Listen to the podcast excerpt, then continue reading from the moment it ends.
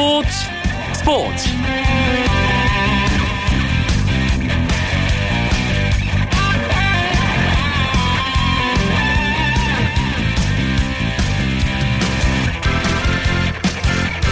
안녕하십니까. 금요일 밤 스포츠 스포츠 아나운서 이광혁입니다.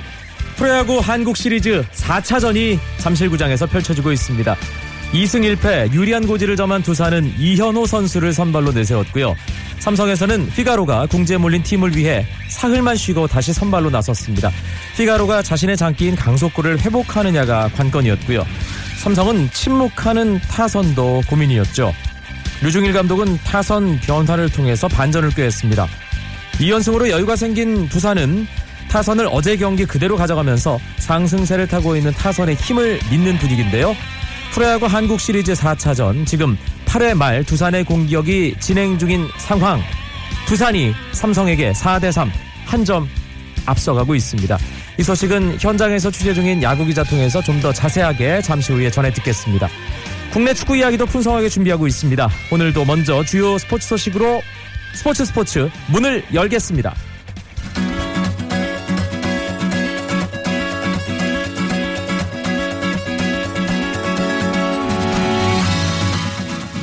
KBL 프로농구 서울 삼성과 전주 KCC의 경기 삼성이 짜릿한 역전승을 거뒀습니다.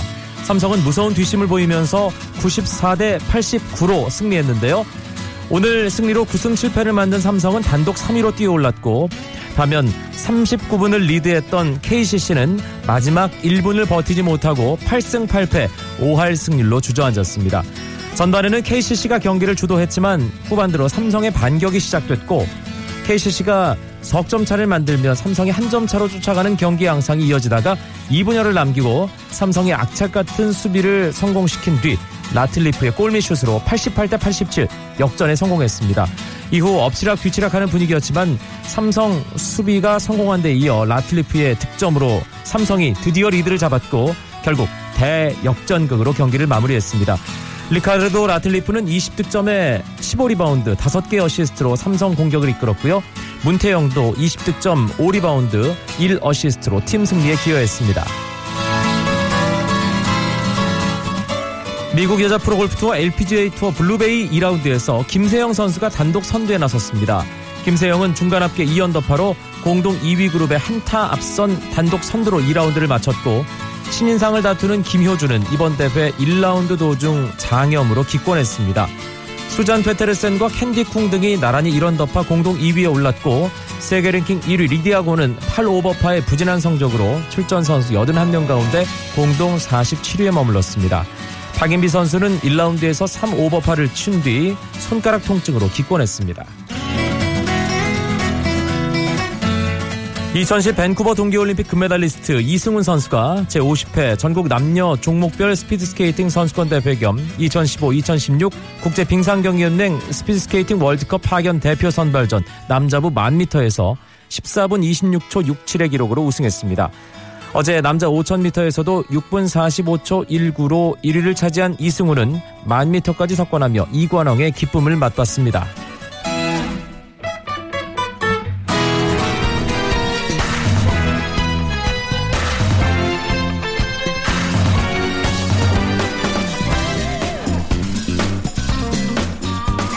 (2015) KBO 리그 한국 시리즈 4차전 펼쳐지고 있는 잠실로 먼저 가겠습니다. 일간 스포츠의 이병민 기자 나와 계시죠? 네, 안녕하세요. 현재 경기 막판 두산이 아슬아슬하게 앞서가고 있군요. 네, 그렇습니다. 지금 잠실구장에서 열리고 있는 삼성과 두산의 한국 시리즈 4차전은 8회 어, 말 두산의 공격이 진행되고 있는데요. 스코어는 4대 3으로 두산이 한 점 차 앞서 있습니다. 득점 상황들을 좀 자세하게 짚어주시죠. 네, 선취점은 두산의 몫이었습니다. 1회 정수빈과 허경민의 안타에 희생번트로 만든 1사 2, 3루 기회에서 김현수의 내야 땅볼 때 삼성 1루수 구자욱의 실책이 나오면서 두산이 먼저 두 점을 얻었습니다. 하지만 삼성은 곧바로 추격했는데요. 어, 박성민과 이승엽의 연속 안타로 만든 2회 1, 3루 기회에서 어, 두산 선발 이현호의 폭투로 한 점을 얻었고요. 또 이어진 기회에서 구자욱이 해결사로 나섰습니다. 앞선 실책을 방망이로 만회했는데 2타점 적시타를 때려내 역전을 이끌었습니다. 하지만 두산도 호락호락하지 않았습니다. 4회 오재원의 1타점 2루타로 승부를 원점으로 돌렸고 5회 2사 후에 안타 3개를 집중시키면서 다시 역전에 성공했습니다. 이후에는 두 팀의 마운드가 스코어를 허용하지 않아서 점수에는 변동이 없습니다. 두산의 오늘 선발 투수 이현호 선수 이 한국 시리즈 선발 데뷔전이었는데 신고식을 혹독하게 치렀네요. 네, 오늘 두산 선발 이현호는 1과 3분의 2이닝 동안 안타 4개와 볼넷 2개를 허용하고 3실점을 기록했습니다. 어, 김태형 감독은 이현호가 배짱 있는 투구를 한다면서 좀 좋은 공, 어, 을 던질 것으로 기대를 했는데요. 하지만 역시 프로 5년차 어린 선수에게 그 한국 시리즈의 중압감은 굉장히 컸던 것으로 보입니다. 어, 제구력 불안 속에 2회를 못 버텼는데 어, 1회에도 안타를 많이 해주 많이 내주고 2회에도 어, 흔들리면서 볼넷과 안타를 허용하면서 결국 노경은에게 마운드를 물려주고 말았습니다. 그런데 이현우 선수 뒤에 나온 노경은 투수 아, 오늘 뭐 이런 표현을 쓰면 어떨까 싶습니다. 네. 인생 투였죠. 네 그렇습니다. 두산은 이현호가 조기강판이 됐지만은 노경은이 버티고 있었습니다. 어, 2회 투아웃에서 마운드에 올라와서 8회 원아웃까지 안타 4개와 볼넷 2개만 내줬을 뿐 무실점 호투를 했는데요. 어, 올 시즌 들어서 가장 좋은 투구를 했다고 볼 수 있습니다. 140km 중반에 직구와 슬라이더와 포크볼을 섞어 던지면서 삼성 타선을 완벽하게 제압했는데요. 6회와 어, 7회 득점권에 주자를 내보냈지만 주무기인 포크볼을 앞세워서 위기를 스스로 극복했습니다. 어, 이런 날을 어, 소위 말해서 긁히는 날이라고 그러는데 오늘 노경호 선수는 정말 제대로 긁힌 것 같습니다. 오늘 경기에서도 드러났지만 두산 네. 타선이 시리즈 계속돼도 힘이 안 떨어지네요. 네, 그렇습니다. 특히 집중력이 굉장히 강한 모습입니다. 일단 정수빈, 허경민 이두 명의 테이블 세터가 오늘도 변함없이 맹활약을 펼쳤습니다. 나란히 멀티히트를 기록했고 출루를 할 때마다 홈을 밟아 나란히 이득점씩을 올렸는데요. 두산이 올린 오늘 넉점을 이 두 선수가 다 홈을 밟아 만들었습니다. 또 2사 후의 집중력이 돋보였는데 어, 두산은 지난 2차전에서 5회 2사 후에 어, 삼성 선발 장원삼에게 집중타를 때려내면서 대거 넉점을 올린 바가 있는데 오늘도 5회 역전 과정에서 2사 후 집중타로 득점에 성공하는 모습이었습니다. 특히 정수빈 선수 왼손 네. 검지 손가락 다친 선수가 맞나요? 네, 어, 정수빈 선수는 지난 1차전 때 그 왼손 검지손가락에 공을 맞으면서 찢어지는 부상을 당해서 2차전은 결장을 했습니다. 여섯 바늘을 깨면서 어, 잔여 시리즈에 출장이 가능할까 했는데 제가 어제 말씀드린 것처럼 손가락에 붕대를 감고 또 그 붕대를 부위, 부, 어, 감은 부위 때문에 검지 부분에 배팅 장갑을 찢어내고 지금 타격을 임하고 있습니다. 제가 경기 전에 만나봤는데 어, 새로운 타격법을 눈에 떴다고 이렇게 얘기를 해요. 검지 때문에 손에 힘을 줄 수가 없으니까 최대한 힘을 빼고 공을 맞히는 타격을 하고 있는데 이게 오히려 잘 맞아 떨어져서 좋은 타구가 된 것 같다고 이렇게 얘기를 하고 있습니다. 네. 눈에 띄는 게 정수빈 선수는 왼손 타자인데 잡아당기는 타격을 많이 해서 우측으로 타구를 많이 보내는 경향이 있습니다. 하지만 손가락을 다치고 나서 안타 3개 중에 2개가 좌측으로 가고 있습니다. 가볍게 밀어친다는 그런 모습을 확인할 수 있었습니다. 삼성이 참 아, 경기가 계속 안 풀리고 있습니다. 구자욱 선수가 이제 key man 역할, 분위기 메이커 역할을 하긴 합니다만 아, 다른 선수들이 받쳐주는 게 좀 부족해 보이네요. 네, 그렇습니다. 오늘 정말 구자욱 혼자서 펄펄 날았다고 볼 수 있는데 반면에 삼성의 베테랑 선수들의 타격 부진이 되게 아쉽습니다. 6회 득점 기회에서 박한이 선수가 노경은의 커브에 크게 헛스윙을 하는 모습이 아쉬웠는데요. 어, 박한이 선수는 이렇게 공을 제대로 보면서 정확한 타격을 하는 걸로 유명하는데 오늘은 어, 박, 어, 노경은 선수의 커브를 전혀 예측하지 못하는 상황에서 크게 헛스윙을 하는 모습이었습니다.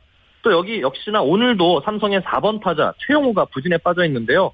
지금 이번 시리즈 내내 계속 부진한 모습인데 오늘도 타타수 무안타에 그치면서 공격의 흐름을 이어가지 못하는 모습입니다.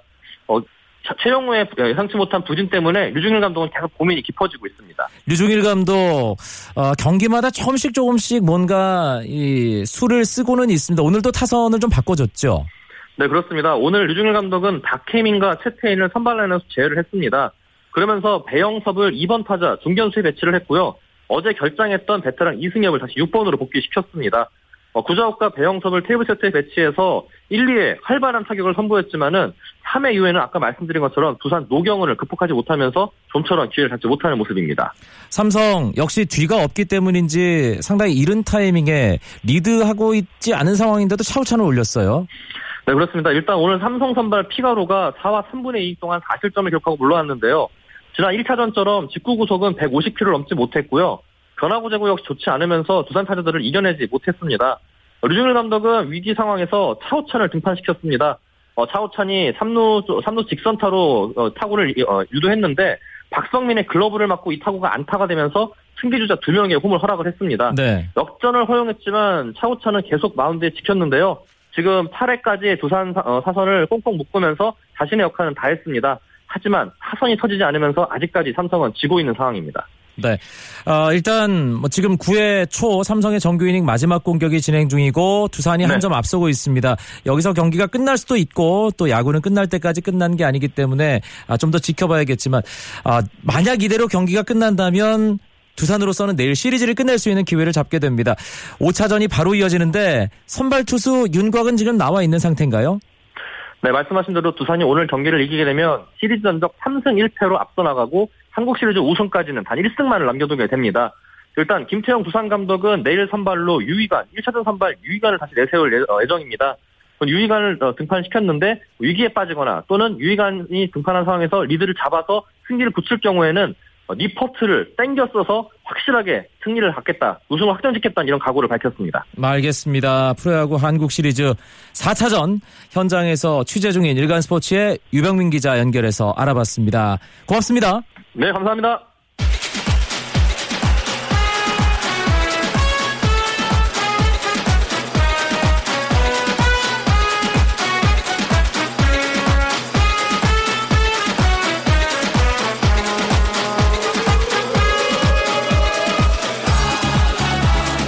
축구 기자들과 함께하는 축구 이야기 축구장 가는 길로 이어드리겠습니다. 이야기 손님 먼저 소개해드리죠. 스포츠 서울의 김현기 기자 나오셨고요. 네, 안녕하세요. 스포츠 조선의 이건 기자도 함께합니다. 네, 안녕하세요.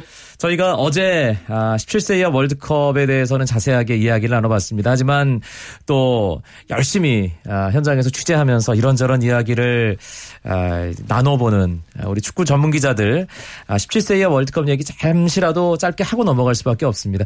두 분의 총평을 먼저 듣고 싶네요. 김현기 기자부터. 네, 남미라는 데가 한국하고 정반대 쪽에 있기 때문에 축구든 뭐 유도든 핸드볼이든 성적이 잘 안 나는 한국 대표팀 입장에서 그런 곳인데 남미를 가서 2승 1무 조별리그 통과하고 브라질 이기고 칭찬해주고 싶습니다. 그리고 무엇보다 제가 고무적인 것은 결국 17세 월드컵은 성적이나 어, 팀으로서의 그런 모습도 중요하지만 미래 예를 들면 2022년 카타르 월드컵에서 어, 이 그때 주역들이 좀 몇 명 나올 수 있는가 그런 걸 좀 미리 보는 것도 좋거든요.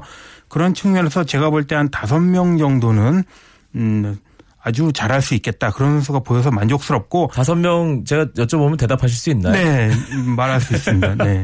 예. 네. 이상민 선수, 오세훈 선수, 김정민, 장재원 선수. 아. 네. 그리고 뭐 마지막에 많은 비난을 받았지만 이승우 선수 역시 뭐 나름대로 열심히 했다고 생각합니다. 그렇게 다섯 명이고 아쉬운 점은 역시 공격이죠. 4경기에서 우리 팀이 두 골 넣었는데 17세 이하 대회는 좀 덜 다듬어진 선수들, 덜 다듬어진 전술이 많기 때문에 골이 많이 나는 대회입니다. 어, 그런 측면에서 우리가 16강 진출팀 중에 최소 득점 두 골 넣은 것은 조금 아쉬워서 좀더 어, 우리 어린 선수들이 공격력 다듬어서 어, 많이 골 넣었으면 합니다. 이건 기자는요? 어, 일단은 뭐 한마디로 제가 좀 취각을 하려면 이승우 보려 했는데 K리그 보이네 하는 이제 어떻게 보면 좀 그 이번 대표팀에 상당히 많은 선수들이 K리그 유스 팀에서 그렇죠. 그러니까 이제 그런 클럽 시스템 하에서 어 그런 성과를 냈다는 게 상당히 고무적이었고 어 그리고 난 다음에 이제 또 약간의 뭐랄까요 패러다임을 좀 바꿨다라는 게 한국 축구 어떻게 보면 세계 축구에 갔을 때 항상 투혼 뭐 열악한 환경 뭐 몸을 던지고 이렇게 머리가 찢어지고 막 피를 흘리고 피피투온 이런 얘기들이 많았었는데 뭔가 실력은 안 되는데 정신력으로 네, 부족한 부분을 메우고 그렇죠. 근데 예. 10, 물론 17세 이하 그 대회이긴 하지만 일단 기본적으로 선수들이 개인 능력상에서도 상대에 비해서 뒤처지지 않고 맞설 수가 있고 그리고 정말 자신감을 가지고 이렇게 좋은 경기를 펼쳤다는 것 자체가 한국 축구의 패러다임, 한국 축구의 하나의 정체성이 바꾼 그런 계기가 되지 않느냐. 음. 이제 그거는 이제 앞으로 뭐 20세 이하 팀, 23세 이하 팀, 성인 대표팀까지 앞으로 그 이번에 한번 바꾼 그 물꼬를 계속 터야 되거든요. 네. 그 물길을 계속 이어나가야 된다라는 게 어, 한국 축구의 과제고 대한축구협회의 가장 큰 과제가 되겠죠. 대회 끝난 이후에 뭐 현지로부터 들려오는 소식 또 개인적으로 어 이제 연결되어 있는 루트를 통해서 뒷얘기도 좀 수집하셨을 것 같은데 김현기 기자. 네, 어제 경기 끝나고 모처럼 이승우 아버님하고 카카오톡을 했는데요. 예. 한마디 하시더라고요. 시원합니다. 그렇게 얘기하더라고요. 예. 2년 동안 뭐 소속팀 못 뛰면서 17세 월드컵을 위해서만 준비를 많이 했고 그러면서 스포트라이터도 많이 받았죠. 뭐 본인이 만들어낸 것도 있고 아니면 주변에서도 이제 이승우 선수가 작년 아시아 선수권 때 잘하다 보니까 이제 주변에서 많이 관심을 가진 것도 있는데 시원하다는 뜻은 이제 스페인 가서 열심히 하겠다 그 뜻으로 저는 해석하겠습니다. 음. 1년 뭐 앞으로 1년간 2년간은 이제 좀 각급 대표팀에 차출될 확률이 좀 줄어들 것 같은데 스페인 가서 멋지게 부활해서 나 사실은 이 정도 실력이 맞다는 걸 증명하면 됩니다. 그렇게 되기를 바랍니다. 네, 이승우 선수 어제 페널티킥 실축한 후에 계속 그걸 마음에 담고 뭔가 머리를 쥐어뜯는 그런 모습 저도 중계 방송하면서 참 안타까웠는데 빨리 잊고 네. 다시 자신이 잘할 수 있는 그런 축구를 보여줬으면 좋겠습니다. 그리고 잘했어요. 이승우 선수 상당히 그럼요. 잘했고 예. 뭐 아직 어린 선수니까요. 격려가 더 큰 힘이 될 것 같습니다. 아, 8강 진출팀이 한 팀 한 팀 가려주고 있습니다. 오늘 북한이 말리와 대결했는데 역시 말리가 강하더군요. 이건 기자. 그렇습니다. 어, 말리와 이제 16강 북한이 이제 3위로 해서 올라가서 말리와 이제 경기를 펼쳤는데 어, 결국 말리와의 16강전에서 3대 0, 그러니까 0대 3이죠. 0대 3으로 완패를 했습니다. 뭐 전반 8분, 뭐 37분, 그리고 후반 3분까지 이렇게 골을 내주면서 어, 국제 경험 부족이 얼마만큼 큰 어려움을 이제 이렇게 야기시킬 수 있는지를 보여주는 그런 경기가 됐습니다. 음. 덕분에 이제 한국, 북한, 호주, 이제 시리아 다들 이제 시리아는 조별리그 통과에 실패를 했고 네. 한국도 이제 졌고 북한도 졌고 호주도 지면서 아시아 4개 팀이 모두 다 8강에 뭐 진출하지 못하는 그런 아쉬움은 좀 남겼습니다. 17세 이하 월드컵 아쉽게 마무리됐습니다. 이제 우리 대표팀 일정 A 대표팀과 올림픽 대표팀이 이어가게 되죠. 김현기 기자. 네. 우선 A 대표팀은 다음 주죠. 12일 목요일 수원 월드컵 경기장에서 러시아 월드컵 2차 예선 어, 5차전 미얀마와 홈 경기를 치르고 그 다음에 라오스로 넘어가서 17일 라오스와 원정 경기 6차전을 치릅니다. 신태용 감독이 이끄는 올림픽 대표팀은 음, 그때 중국에 가죠. 중국 4개국 친선 대회에서 11일 아프리카 모로코, 13일 남미 콜롬비아, 그리고 15일에는 개최국 중국과 3연전을 치릅니다. 대표팀 명단이 발표되는 예, 네. 그런 저 시간이 이제 조만간 찾아올 텐데 이제는 뭐 크게 뭔가 좀 새로운 이름, 새로운 얼굴이 등장할 가능성은 좀 적다고 봐야겠죠, 이건 기자. 어, 이제까지 그런 이제 월드컵 예선 등을 통해서 이제 슈틸리케 감독의 1년을 통해서 어느 정도 뭐 한 80%, 85% 이상은 어느 정도 이제 그런 뭐 여러 가지 윤곽이 어 이제 딱 정립이 됐다고 네. 보고요. 하지만 이제 상대가 조금 이제 이번에 붙은 상대가 뭐 미얀마라든지 라오스라든지 뭐 그런 부분도 있고 약한 부분도 있고 또 아무래도 오른쪽 측면이라든지 그래도 요소 요소에 약간은 좀 아쉬운 부분도 있습니다. 조정할 만한 부분이요. 네네 그런 예. 부분에 대해서 K리그 선수들이라든지 아니 다른 선수들을 다시 한번 이렇게 한번 불러올 만한 그런 것도 있고요. 그리고 또 슈틸리케 감독의 특징상 항상 선수를 의외 선수를 뽑음으로써 다른 선수들에게 너희들도 열심히 하면 대표팀에 오를 수 있다라는 그런 메시지를 자기가 선수를 뽑음으로써 그런 걸 많이 보여주거든요. 자극제를요? 그렇죠. 그렇기 네. 때문에 이번에도 최소한 한 두 명 정도는 어, 뭐, 의외의 선발이랄까요? 아니면 어느 정도 그래도 이 선수가 뽑힐까 안 뽑힐까 이렇게 긴가민가 했던 선수들을 한번 불러오지 않을까라는 그런 생각도 조심스럽게 하게 됩니다.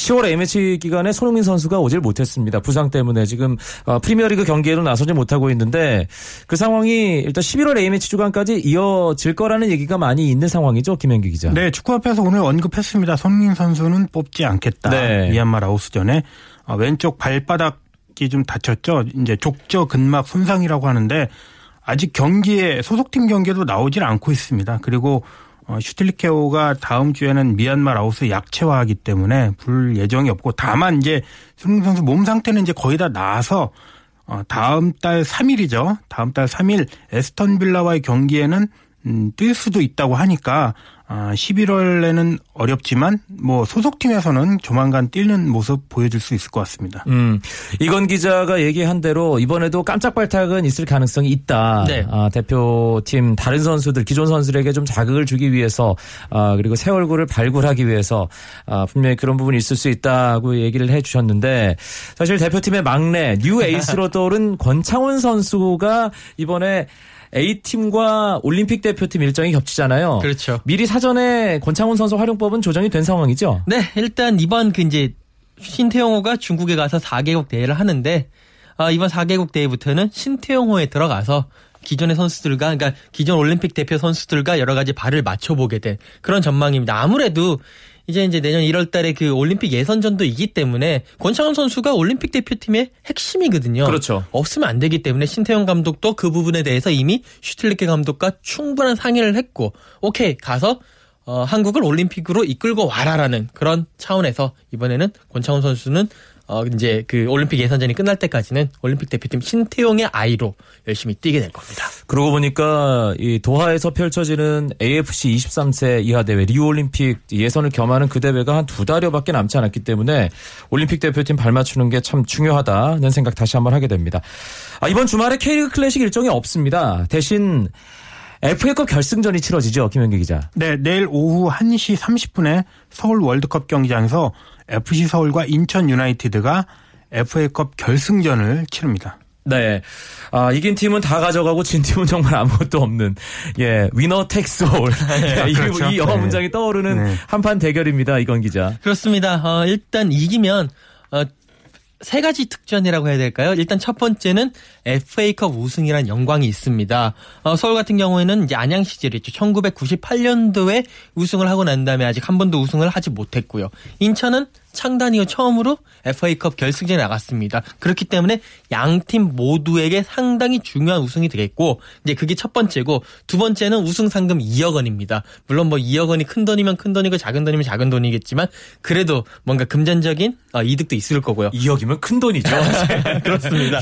아, 그리고 마지막 이제 특전이 결국 아시아 챔피언스 리그 진출권입니다. 그러니까 K리그에서 세개팀 우승팀, 준우승팀 그리고 3위 팀까지 나가는데 3위 팀은 플레이오프를 나가기 때문에 한 단계 더 그런 필터를 걸, 거쳐야 되고 FA컵 우승팀은 바로 또 본선에 직행을 할 수 있기 때문에 네.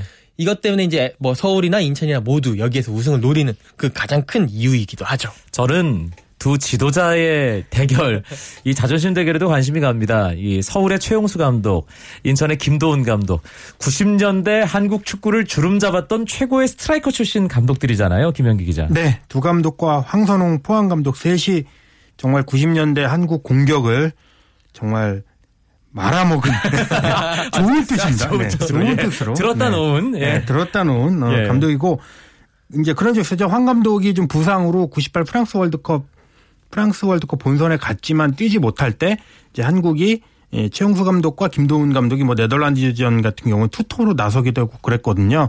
두 감독의 인연은 그것만이 전부는 아닙니다. 동래고 동, 부산 동래고등학교 1년 선후배 사이고 또 연세대학교에서도 1년 선후배 사이죠. 김도훈 감독이 1년 선배인데 이제 미디어데이 때 그런 얘기를 했죠. 김도훈 감독이 어, 학창 시절에 내가 최용수 감독 을 포함해서 후배들 긴장은 가끔씩 시켰다. 네. 그러니 최용수 감독이 아주 좋은 선배였다. 그런 적 없었다. 김 감독이 그렇게 얘기하는 거는 날 기선제압하려는 의도가 아니냐 이렇게 받아쳤습니다. 재밌을 것 같습니다. 또 어떤 관전 포인트들이 있을까요? 이건 기자. 어, 저는 최전방의 그 양 팀의 이제 그 해결사들을 좀 볼 수 있을 것 같은데 아드리아노 선수가 어, 상당히 이제 아드리아노와 케빈이 상당히 이제 서로 골 대결을 할 것 같고요. 스타일도 많이 달라요, 또. 그렇습니다. 뭐 예. 케빈은 워낙 또 이 체격적인 좋고요. 좋은 예. 선수고 아드리아는 기술이 좋은 선수기 때문에 그런 모습을 볼 수가 있고 그리고 또 어, 서울에 오고 난 다음에 첫 우승에 도전하는 차두리 선수가 과연 이제 현역 은퇴를 앞두고 우승을 할 것인가 그것도 하나의 관전 포인트가 될 것 같습니다. FA컵. 아, 참, 아, 승자가 모든 것을 가져가는 이 승부. 누가 이길까요? 김현기 기자. 네. 사실 뭐 뜸을 들이시네요. 김동훈 감독이 들으면 서운할 것 같은데 서울이 아무래도 우승하지 않을까 네. 생각하고 있습니다. 인천 쪽은 또 선수 공백도 있잖아요. 피치 못하게. 네네 뭐 그 서울에서 온 선수들 예. 이제 부상 임대란지 임대 때문에 김동석 선수 등이 나오지 못하기 때문에 확실히 인천이 서울에 비해서 어, 전력이 떨어지는 것이 사실이고 특히 서울 같은 경우에는 작년에 어, 시민 구단이었던 성남에게 일격의 결승전에서 일격의 패배를 당했기 때문에 더 이상의 방심은 없다. 저도 서울 쪽에 조금 더 어, 손을 들어주고 싶습니다. 김도훈 감독님이 방송 듣고 계시면 두 분 현장 가셨을 때 눈 좀 흘리시겠는데요. 예, 알겠습니다. 아, K리그 클래식 일정은 이번 주말에 없지만 아, K리그 챌린지 일정은 있습니다. 그리고 이번 주에 정말 정말 중요한 한 판이 벌어집니다. 상위권에서 지금 경쟁하고 있는 두 팀이죠. 대구 FC와 서울 이랜드 FC의 대결이 토요일 4시에 치러집니다. 김현기 기자. 네. 대구가 현재 챌린지 1위입니다. K리그 챌린지는 1위만 음, 다음 시즌 K리그 클래식에 자동 승격할 수 있거든요. 대구가 승점 64점으로 1위고 상주가 61점으로 2위, 이랜드가 59점으로 3위, 수원이 58점으로 4위입니다. 그런데 이제 대구, 상주, 수원은 4경기 남겨놓고 이번에 이랜드는 이제 3경기밖에 남겨놓지 않았거든요. 결론적으로 대구가 아, 이번에 이랜드를 이기게 되면 챌린지 우승 나 그리고 나머지 그 이후에 세 경기가 좀 약체하고 하기 때문에 이랜드 이기면 거의 우승이 95%는 되는 거 아닌가 네. 어, 그렇게 보고 있습니다. 그렇군요.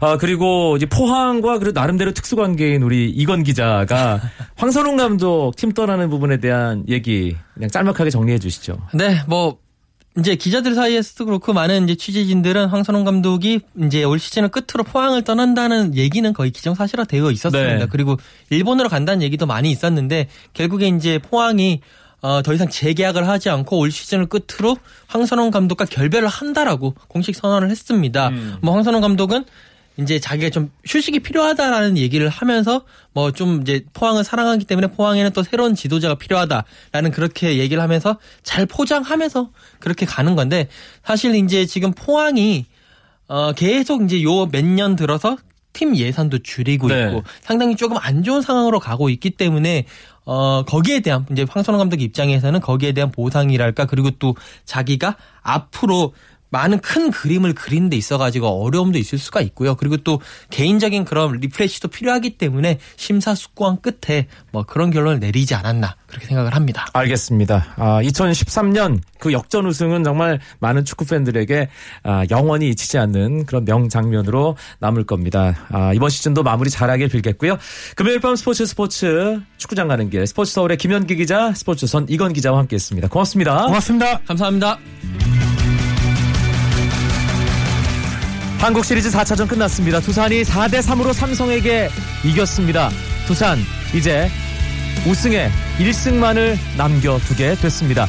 스포츠 스포츠 주말은 9시 20분부터 오승원 아나운서와 함께 하시고요. 저는 월요일 밤에 다시 뵙죠. 아나운서 이광용이었습니다. 고맙습니다. 스포츠 스포츠.